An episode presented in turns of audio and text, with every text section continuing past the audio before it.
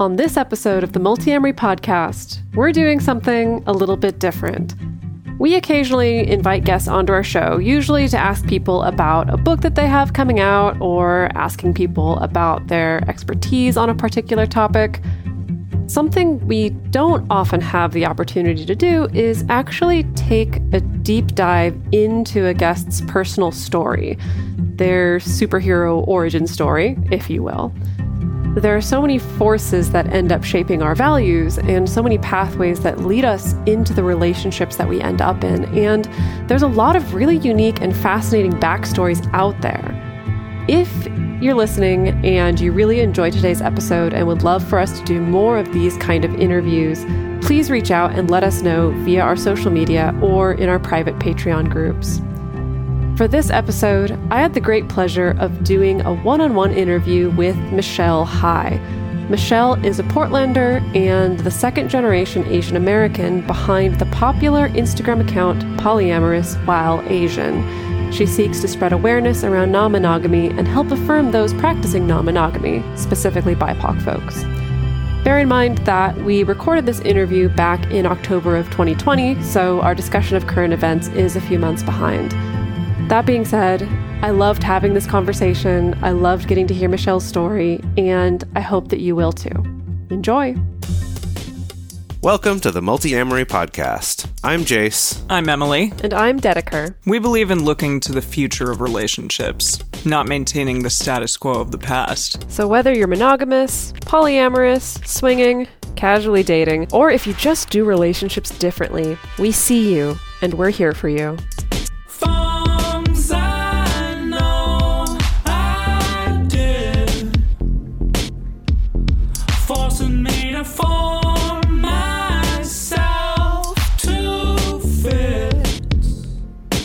So, I really struggled with knowing where to start with these interviews. So, I'm just going to toss out a question and, and we'll see where it goes. Can you remember some of the earliest messaging and lessons that you recall getting about romantic relationships and sex. Gosh, yeah, that's I feel like that's like a deep dive. Wow. Yeah, yes. we're just really jumping. Yeah. Almost into like child psychology questions here. so as like a child of divorce, like my parents divorced when I was about 6 or 7. So I think that was like a huge marker I think, of like a mental marker for sure with regard to monogamy in our society. And that in mm. this case, it didn't work. And of course, as an adult, I can realize that, of course, it was for the best. That particular relationship didn't work. But definitely as a child, I think it was one of the main things that first began to give me that kind of jaded feeling toward monogamy, but I didn't mm. have the mm. vocabulary for it until I was about like 18. As a child, like growing up, and my mom would date, and I would see her have like, she was a serial monogamist. And so definitely had this like first hand look at monogamy in a dysfunctional way. And of course, through like a child's eyes. So it's like still trying to figure out the world and trying to figure out my place in the world, trying to figure out how relationships work. And that was definitely, it was definitely a huge factor in, I think, me moving away from thinking monogamy is like the shit. And it led me to start watching like rom coms. Like my mom loved rom coms and stuff and mm-hmm. like the love triangle trope very common but yeah as, as, a kid like as an adolescent and as a teenager i began thinking like oh why can't they like work it out isn't that a thing adults mm. could do maybe he seems fine he seems fine they could share is that something that people do i don't know huh. Wow, that that's so fascinating. I because I, I, feel that looking at our typical rom coms and especially rom coms of let's say like the '90s and early 2000s, that there's so little in there to suggest any quote unquote sharing whatsoever. And I think that's so unique that independently you were like, people should be able to figure this out. I don't see what the problem is. Yeah, one of my one of my mom's favorite rom coms was uh, Sweet Home Alabama. so like, oh Reese, yeah, with Reese Witherspoon. I saw that one in theaters. Oh man, yeah. so I saw that movie a lot, and like in that movie, a lot of the time they have the love triangles where they insert some like shallowly bad trait for one character to make it seem okay. The easy choice is to go with the other character. But in that movie, both of them were fine. Both of them were, I think, pretty good. I'm, I'm trying to remember, and I, I, probably have not seen it since I saw it in theaters, honestly. so I'm trying to remember. Yeah, because it was like her partner at home. I thought his bad trait was just that he was like rich or something. yeah, the Alabama husband, like his bad trait was just maybe that he was a bit rough around the edges. And he wasn't like abusive or anything like that. And then the Patrick Dempsey character, like they kind of made him flawless. And so mm. I think that mm-hmm. was one of the main movies where it's can't she figure out a way? Can't the three of them figure out some sort of way to share? mm-hmm. So that was definitely something that like played in the back of my mind. But I think even at that time, monogamy was still king in my mind because I don't I didn't have any formal exposure to anything different. So even though I had these kind of misgivings, I didn't have the vocabulary and I was still probably like, oh, I'll probably get married someday and have kids and blah blah blah blah blah. Did you and your mom have conversations about relationships and dating when you were young or and especially around that time that she was dating? No, we didn't. Not really. It was a, it was a lot of specific messaging. I think just I think in her way, kind of feminist messaging, where it's if you ever get into a relationship with a person, always make sure to be financially independent and always make sure to be emotionally independent and be strong, so that you don't have to be like codependent uh, on anyone. Hmm. So I think that was a lot of the messaging is just don't fall into any, I guess, conventional trappings with romantic relationships, even mm. though time and time again, I think looking back, I think she herself fell into those trappings and she was definitely doing like a do as I say, not as I do. yeah, I was going to say that sounds like a lot of um, mixed messaging and probably not really intentional necessarily. But yeah, a lot of different takes to absorb as a kid. And yeah, so it wasn't until I yeah just started college. I, I met a guy at a bookstore and eventually we started talking and he recommended the book Sex at Dawn to me. and it was his way to introduce like oh the open relationship thing because Classic. at the time, yeah, yeah, at the time I didn't know that he already had a girlfriend. Mm. And so he gave me that book to read.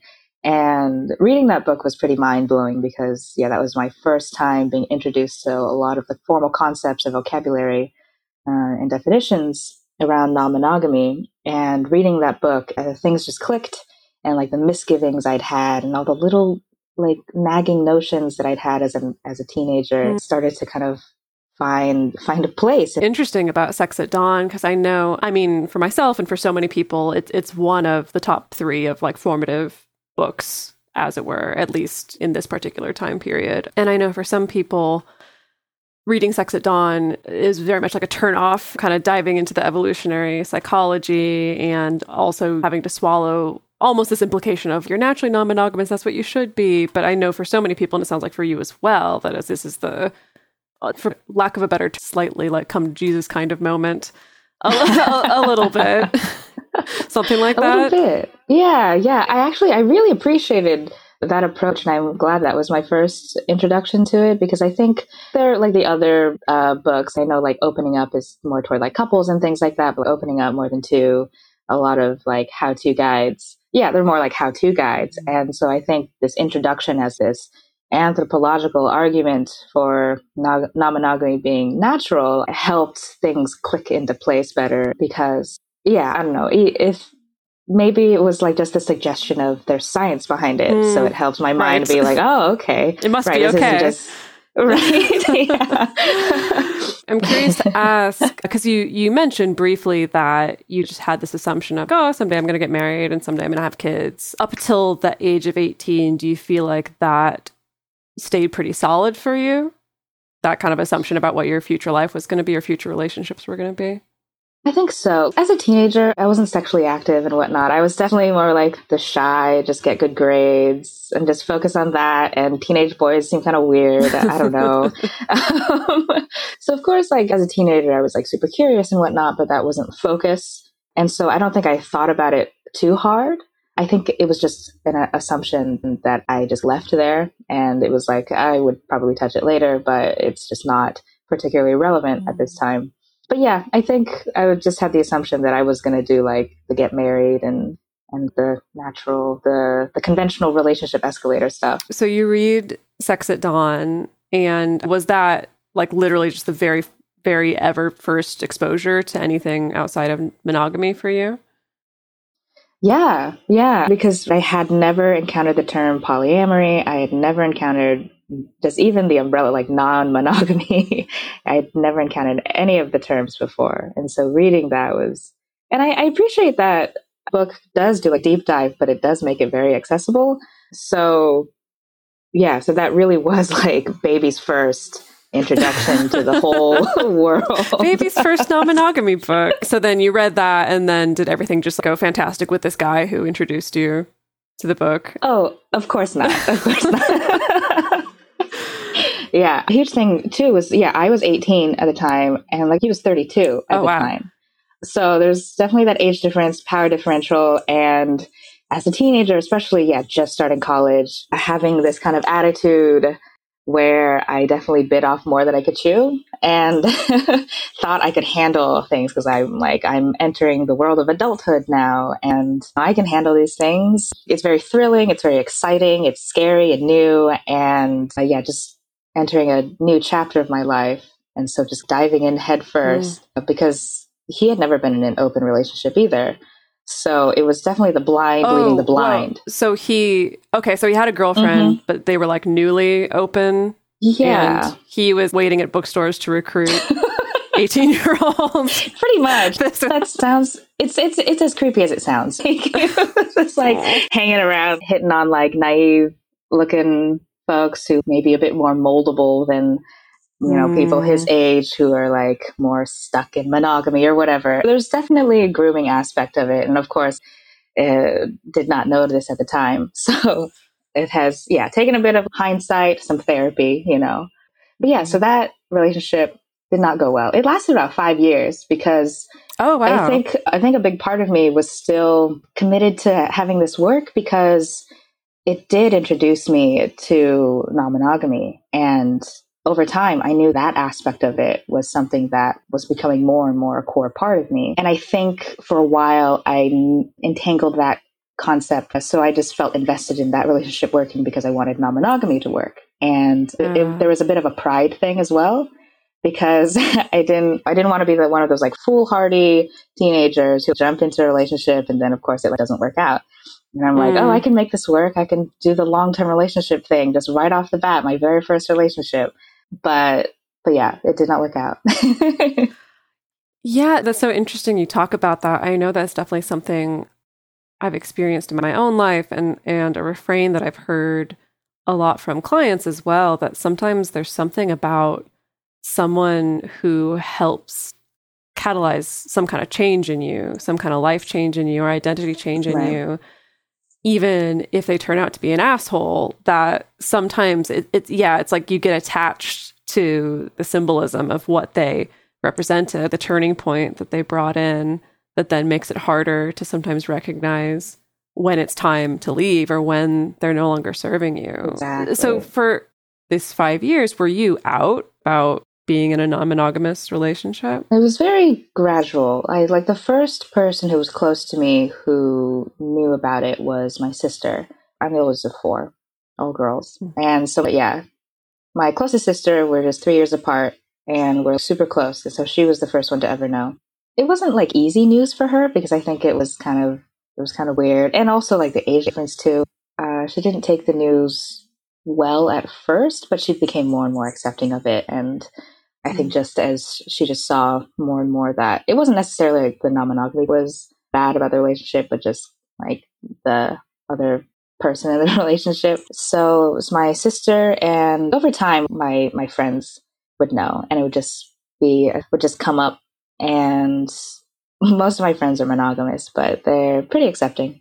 Yeah, with regard to other people, like my the rest of my family, they don't know and it's and like still don't right know. they still don't also, know yeah. um and even at that time so like the of course when i told my parents that i was going out with a 32 year old man they were like no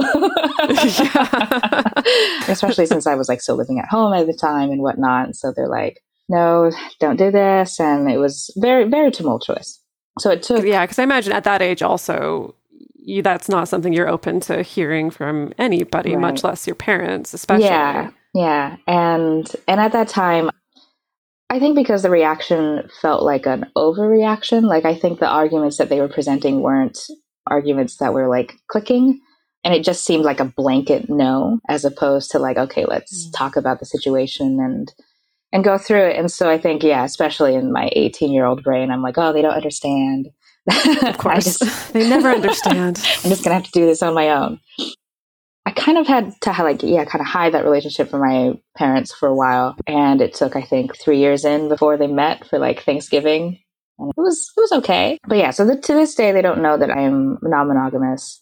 And at this point, it's one of those things where it's, I'm not necessarily directly opposed to them knowing, but I do know that they would be uncomfortable with the conversation. So I'm in no rush or I don't have any particular desire to really talk to them about it because, right. Yeah, I don't particularly need their validation to tell to tell me that you know what I'm doing is okay or not. And yeah, if it's just going to bring up discomfort, I, it's just not worth it at this time.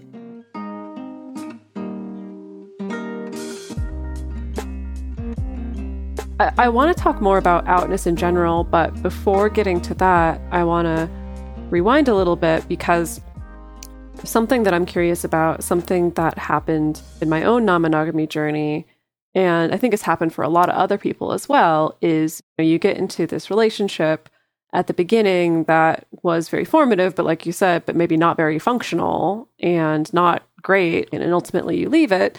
And I'm really curious about that moment when you finally get out of that relationship because I feel for some people that moment is kind of a, well, that sucked. Maybe I should go back to monogamy or go back to a more traditional structure or something that feels more reliable. And for some people, it's more of this turning point of, actually, I'm going to get deeper into the weird relationship structures. And so I'm curious to hear about that relationship ending or you finally leaving that relationship and what that transition was like for you. So, um, fortunately, yeah, within the five years, I had made other sexual um, connections. And uh, so he no longer was like my sole connection to polyamory. I started um, having non monogamous friends who like turned into partners. I have like three, three or four relationships that began during that initial relationship that are still existing today and that are very, very valuable and I feel like very sustainable and strong. And so it helped me realize that it was definitely that relationship and not non monogamy that was wrong. So it really, yeah, mm-hmm. it, like you said, like go deeper into the non monogamy thing because it was like the non monogamy thing was going to be, yeah, just super important for my identity, super important for my life. I knew that there may be times where I am more low energy and maybe not as like active in pursuing a whole bunch of different relationships, but I knew that I would always want the option to have other relationships. And yeah, so having those really healthy, stable other relationships at the time, I think helped me break away from that initial relationship and right, right created like a safety net, like a sort of hammock for me to divest from that kind of toxic relationship so that I wasn't like completely alone. And it still sucked. It still was a bad breakup, but definitely yeah. was cushioned by the fact that I still had people that I love. Yeah, it's such an interesting thing because within the non monogamy community, I think so many people have experiences of their breakup pain being minimized uh, by other people because they're non monogamous. You know, mm-hmm. the old trope of well, you have someone else, so why be sad about this one, you know? And at the same time, it's like you said, still so painful, even when you're not isolated and even when you have other people around you to support you. And then at the same time, it is kind of like this weird little fringe benefit of non monogamy of helping to kind of almost create a little bit of that buffer around leaving a toxic relationship, of having this really established proof of hey, there's people who like really love you. Because we can get so stuck in that trap of after a breakup of being like, oh my God, am I not lovable? Am I never going to date anyone again? You know, am I messed up in some way? I- I'm curious for the sake of our listeners hearing this part of the story, what would Michelle now have said to like 18 year old Michelle at the beginning of this relationship? That's something I ask myself a lot still. Because, mm. yeah, yeah, looking back, like advice for my younger self, a lot of it would have to do with like confidence and self esteem because those were huge parts of why I stayed in that relationship. And kind of those fears where it's like, oh, if I don't have this, when will the next one come along? And yeah, questions about me being acceptable or lovable. And, and so I definitely coached 18 year old Michelle on self worth and on, I think, cautioning against codependency, you know, like depending on this other person to make me feel valuable. And to yeah to trust myself more because i think at the time i went along with a lot of things because i did want to be open to the experience. I really did want to give non-monogamy like uh, a try and i guess put as much effort and yeah openness into it as i could. And because of that i definitely doubted myself um, especially because of that da- dynamic with an older person just kind of defaulting to like oh well he's got more life experience in general so probably knows a little bit more. But it would definitely tell baby Michelle that if you have a really bad gut feeling, it's not cowardice to back away mm. from it. It's not like you being a bad person. It's not you just being like the inflexible monogamous type. Divest yourself from the situation and even stand up for yourself in the situation because you have that bad gut feeling because there is something wrong. Yeah, that's, that's powerful. It's such a powerful realization and such a powerful lesson yeah. That sometimes takes some of us longer than usual. oh yeah. Especially i think like growing up my my mom was like mostly like a single mom and she also has a very strong personality. And i think my sister and i we adapted in different ways but a lot of it was i think having to subsume ourselves in order to like keep the peace within the family and mm. to always right do as mother says and whatnot. And so questioning our own autonomy, questioning our own decision making abilities, and that definitely leaked my relationship style. Now, as this journey was happening for you, was your own journey into queerness also happening in parallel, or did that start at a different time? I mean, what was that like? Yeah, it's it's interesting. I've never had like as much of a I don't know as an explosive journey, I guess, with regard to my explosive. Sounds sexy. with regard to my queerness as much as non-monogamy. So like I'm bisexual. And so I think being bisexual just felt a lot more fluid and natural of a discovery, of a self-discovery as opposed to non-monogamy because I think like there are more models of like bisexuality and more queerness, like as opposed to non-monogamy feels definitely more like a paradigm shift.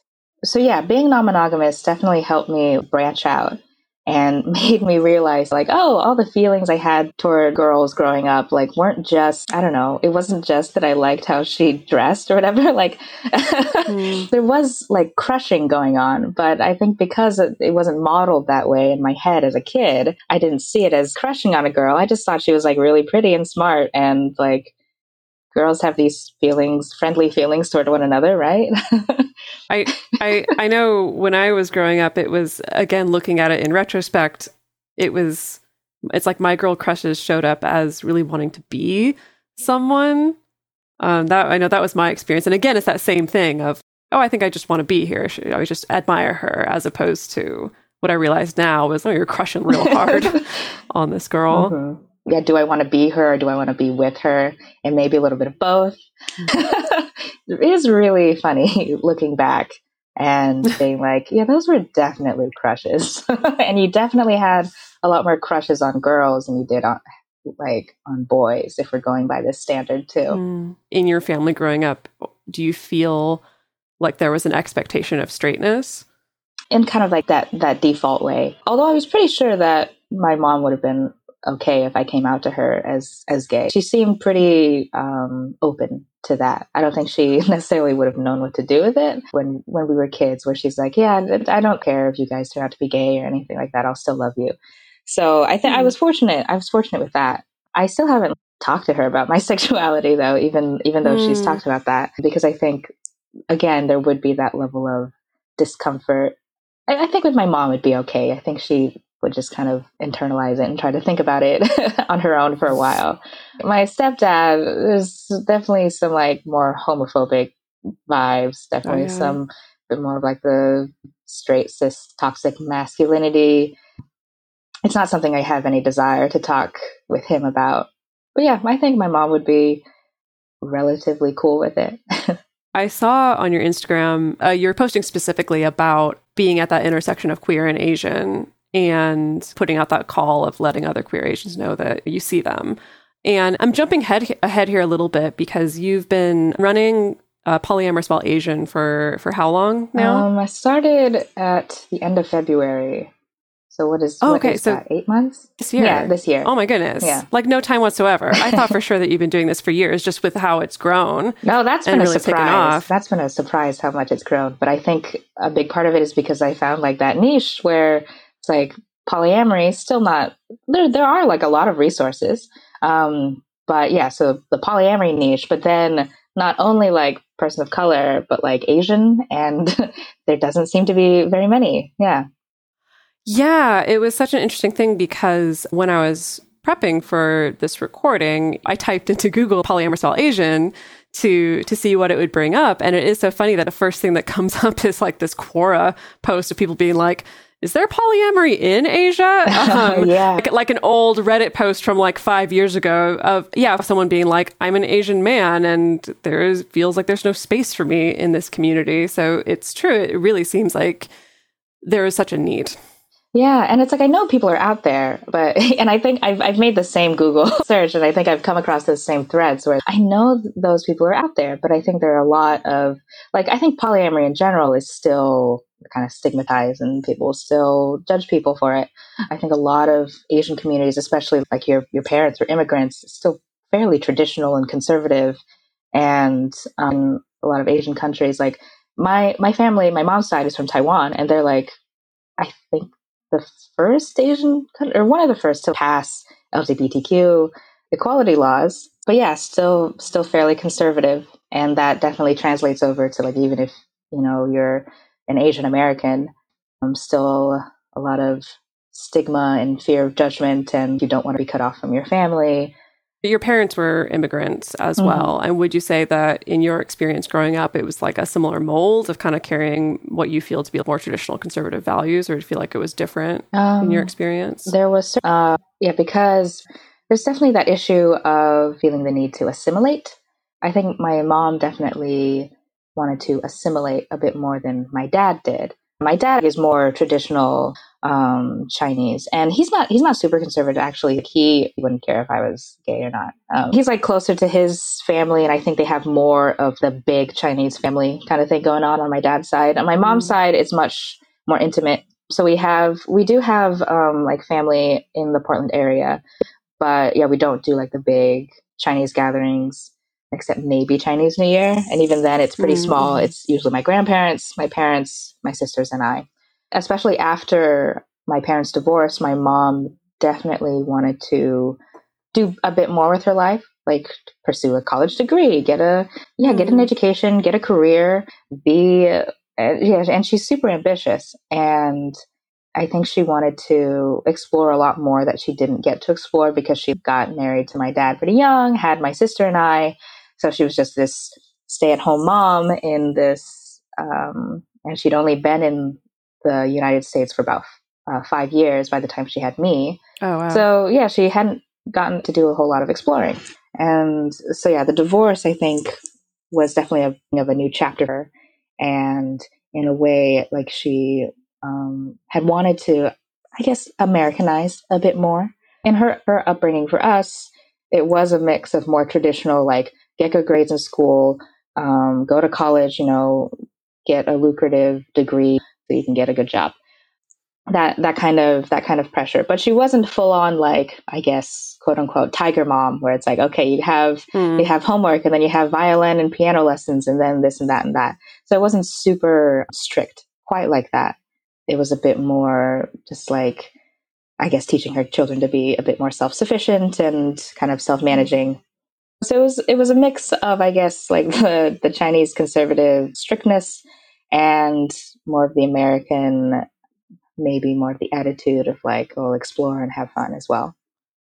So interesting you bring up assimilation. That's such a big part of the immigrant experience, either the resistance to assimilation and or the desire to assimilate or being caught in the middle of that and especially also the trickle down effect on children of immigrants. Mm-hmm. And I think it is also interesting to look at those of us who are in the queer community or the non monogamous community, the way that almost similar struggles play out, of course, in a very different way. But, you know, I, I think about queer marriage rights, for instance, you know, simultaneously being such a victory, and then also, on the other hand, often critiqued as just trying to assimilate into mm. this colonial white heterosexual model that we've been given. Right.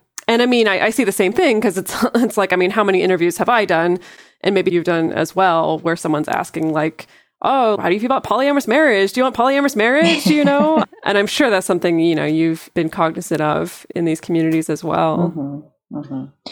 I mean, yeah, like for for me, um, I think marriage can be important, and I don't disparage anyone who thinks that marriage is important because it is nice for sure you know you mm-hmm. get tax breaks and stuff. Um, but it's, it's, a good tool. I mean it's it's not a bad package for sure. Yeah like i've i've joked that like probably down the road like i wouldn't be opposed to marrying someone that maybe i don't have necessarily romantic love for but like i, I yeah it's, it is like viewing it as a tool because i think a lot of like the issues regard to like polyamory and marriage are things like well, who gets to visit who when someone's in the hospital that is still uh, still pretty shitty. There was somewhere in New England or on the East Coast where like a city passed some sort of yes, law. it was in Massachusetts. Yeah, yeah, yeah for for domestic partnerships, I think something like that. So yeah. like things like like domestic partnerships, things that like I mean, I feel like these things shouldn't be like so codified in law where it's like, oh, mm-hmm. oh, who's allowed mm-hmm. to visit you in the hospital? Like, yeah, your wife or your husband can, but maybe not your like sister who you may be closer to.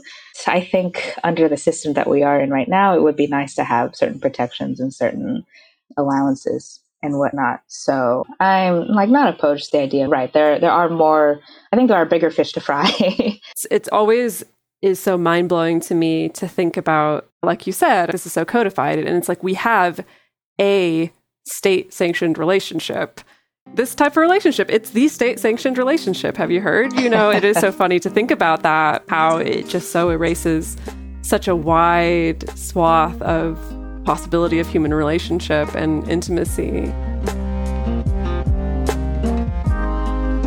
I want to ask because you started the Instagram account just in February mm-hmm. of this year, and I'm curious to know what it was that drew you to first start speaking about these things more publicly. Yeah. In my in my personal life, I'm not like super in the closet about it. It's not something maybe in a work setting that I'll just blurt out at any time. But you know, I've even talked to like coworkers who aren't necessarily close friends because it'll sometimes crop up. I mean, people talk about relationships. And so then if like a person that I feel like is relatively safe, I'm like, oh yeah, no, I mean, I'm not monogamous. So, so your monogamous problem isn't necessarily something I can relate to. And we can have a laugh about that. There was something, I can't quite exactly remember what, but I did want to see more representation. Like, oh, I'm like really curious about where other polyamorous Asians are specifically. And looking around, I did that Google search, came across those same threads mm-hmm. and ever. And I was like, I don't even know how I would find this on Instagram, like what tags I would have to mm. search for in order to find this. And I started, it was, it almost started as just like a, almost like a personal blog type thing. I didn't exactly know what I wanted the account to be. And I mean, it's still, uh, these days, I don't know what I want it to be. It's still evolving, but I, like that whole phrase of like if you don't see the representation be the representation just like mm. kind of kept looping in my head and eventually i was like yeah let's just do it let's do it you know i've got like a few topics i want to discuss the whole uh, that love is blind show had just come out and so i had some thoughts with regard mm. to like mm-hmm. monogamy culture with regard mm-hmm. to that mm-hmm. show so yeah i wrote about that and yeah i guess i just wanted to use the account to be a polyamorous Asian out there, but also as an account that I could probably use hopefully as a magnet and to try to find others. Mm-hmm. Yeah, so that's that's more or less how it started. And over the course of running the account, what are the things that you've learned or what are the things that have surprised you? It's always it's always a pleasure when someone like goes into my DMs and they're Asian and they're like, and some people can be out, some people can't be out. And they're like, hey, I mean, this is, yeah, I don't see any other polyamorous Asians, so this is great. And I'm like, it always, yeah, it's always exciting. Yeah, I, I was surprised that I did hit on that niche and that there was a sort of I don't I don't know there there was a, a space to be filled and I just happened to stumble across it. Before we continue with the rest of the interview, we're going to take a quick break to talk about the sponsors for this week's episode and the best ways that you can help support this show so that we can keep producing the show and delivering it to people for free. Save big money on everything for your next project at Menards. Spring is here, making it the perfect time for outdoor projects. Suncast storage sheds are an excellent solution for protecting outdoor lawn and gardening tools. They're easy to assemble, and the all weather construction provides water resistance and UV protection. Save big on Suncast storage sheds. View our selection of Suncast products today in store and on Menards.com. Save big money. For a long time now, we've been fans of adamandeve.com for getting sex toys or lingerie or accessories, things like that. It's uh, just a fantastic resource with a huge selection. And now, not only do we have a fantastic offer, but we also have a promo code that will work on adammale.com and evestoys.com, which are their sites specifically for LGBTQ audiences. And our code is fantastic. It's 50% off of almost any item in the store and free discreet shipping when you use our code MULTI.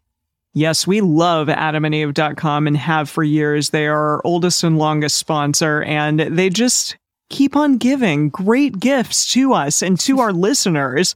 You can bring more pleasure and satisfaction into your bedroom by going to adamandeve.com, adammale.com, or evestoys.com and select any one item. It can be you know, an adventurous new toy, or anything you desire, something fun, something sexy, whatever sounds good.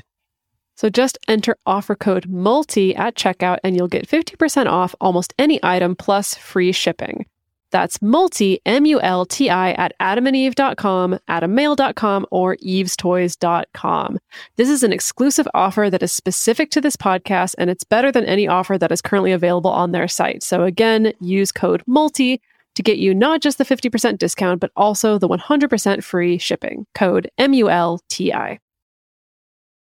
I saw that you started doing peer support oh, yeah. sessions mm-hmm. with people. Has doing that shifted your perspective on anything? Like overall, it's been really great, like being able to connect with people one on one.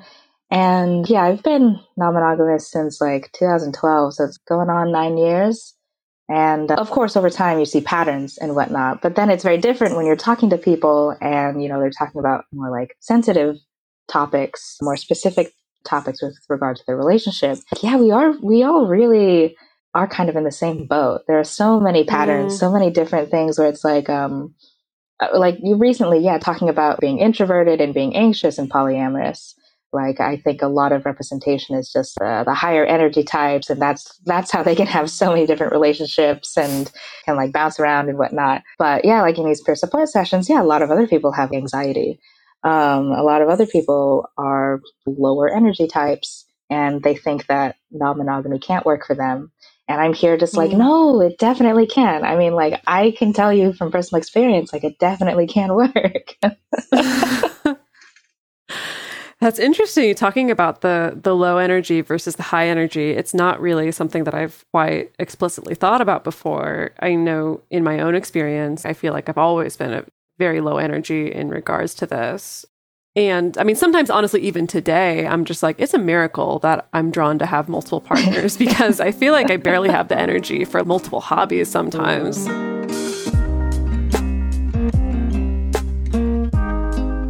I noticed that on the Instagram, you've also talked a lot about body neutrality, which not exactly a trending hashtag. I feel like the trending hashtags are very much in mm-hmm. body positivity, and I would love to hear more about your thoughts on yeah, that. Yeah, so body neutrality was a term and a concept that I came across last year because of my therapist. And so my therapist, a big part of the work that she does has to do with body image and whatnot. And so she introduced, yeah, so she, we were just in the session and she's like, okay, so of course we want to move away from feeling badly about your own body and whatnot. But also, there seems to be a lot of pressure, especially these days. Like, it's well meaning, but the, it turns into a lot of pressure to like love your body and to find it sexy all the time and to find it just awesome all the time. And so, the mind blowing thing that she hit me with was what if you didn't have to do either? What if you didn't have to feel either mm. way about your body? what if you just what if it was just your body? and I remember sitting back and just like, mm. what? and, and so she expanded on the idea saying like, your body is just like this sack of meat, right? It's meat and bones and it, it houses your brain. It allows you to hug people. It allows you to take in food and nourish and, you know, get the calories you need to walk around. I think more just focusing on what your body does or allows you to do, as opposed mm. to, uh, I think, viewing it from a framework of having to add value to it all the time. Like it has to be at like sexy or perfect, or like even if you're like plus size, where like it, it has to conform to still a specific shape. Like if you're in a bigger body. So yeah, just more of this idea of moving away from putting judgments on your body. And I think honoring it in these smaller ways to get away from mm. either the pressure to view your body in a positive light or a negative light. How does that translate to the mm-hmm. everyday? Yeah, so what I've done a lot of it is I think getting getting used to my body again. I think for a long time it was me kind of like tolerating my body. And like some days, you know, maybe I'll feel good about it. And the other days, it's like I feel crappy about it. But something my therapist told me is just like, you know, like take selfies, take selfies of yourself, you know, like mm. frame yourself in ways that, you know, make yourself feel okay. And kind of continue to expose yourself to your own body. And she also like mm. recommended. Mm. yeah. yeah, sorry, I just had a little shudder. yeah, I mean, all these things, it's like, it kind of seems simple, but kind of not, especially with a lot of the messaging that we get. And yeah, so she and she encouraged me to like you know, follow accounts that like you know make you feel uh, good about body image, and like if you follow account that makes you feel bad about body image, just unfollow that. You know, you don't need that. And like a big thing for body image to me is like, you know, when I see other people, I don't, of course, nearly have as much judgment about these other people as I do on my own body. Um, so like the more and more I like am cognizant of I think of the, either the neutral or positive thoughts that I have about other people, the more I can be cognizant of I think my own thinking about myself, you know, and catching myself when I'm like feeling down, mm. or it's like, oh man, that that part's kind of flabbier than I want it to be, or there's like those stretch marks and stuff. Mm. But just like continuing to ex- uh, expose myself to, I think, all of this thinking, and it, it kind of serves as a sort of inoculation in a way. I think the exposure bit has been huge for me personally. I think it was the writer Jill uh, Filipovic. Uh, she wrote a book specifically about feminism and, and happiness. And I think she was the one who pointed out that, you know, part of the current body positivity movement and feminist movement has resulted in us being willing to be very praising and effusive of other women's bodies, other women's imperfect bodies, and but still somehow having the sense of like I can do that for other women's bodies mm. and never for and that's such a weird it's such a weird mm-hmm. dissonance. It is. It is. And like another part of like underlying um, piece of work that I do in therapy is like she always says, let's put Michelle first. And I think there's a big yeah, there's hmm. a big issue with like a lot of people and I think like a lot of uh, women specifically to, to put other people first. You have to think of other people's feelings and and sometimes it's like for maybe life or death reasons, you know, you have to be careful about what you say, what you look like and stuff. Or, or else, you know, other people might take advantage of you. And I think that is one of many, many reasons why it's difficult for, for people to like accept compliments for themselves or praise themselves, but like it's easy to do for other people. I'm I'm curious to know you're really in the thick of creating this representation and really supporting people and amplifying voices in the community that need to be amplified. And I'm curious to hear from you like, what do you see in the future for the non monogamous community, the queer community? Or, you know, what are the things that you hope for? Yeah, I mean, gosh, I mean, especially right now, yeah, with Black Lives Matter protests across the country and even internationally too. And I think more and more conversations regarding different levels of oppression and inequalities, and that there are different tiers in our society that just are not looked at um, and talked about. And, you know, definitely like class and race are huge factors.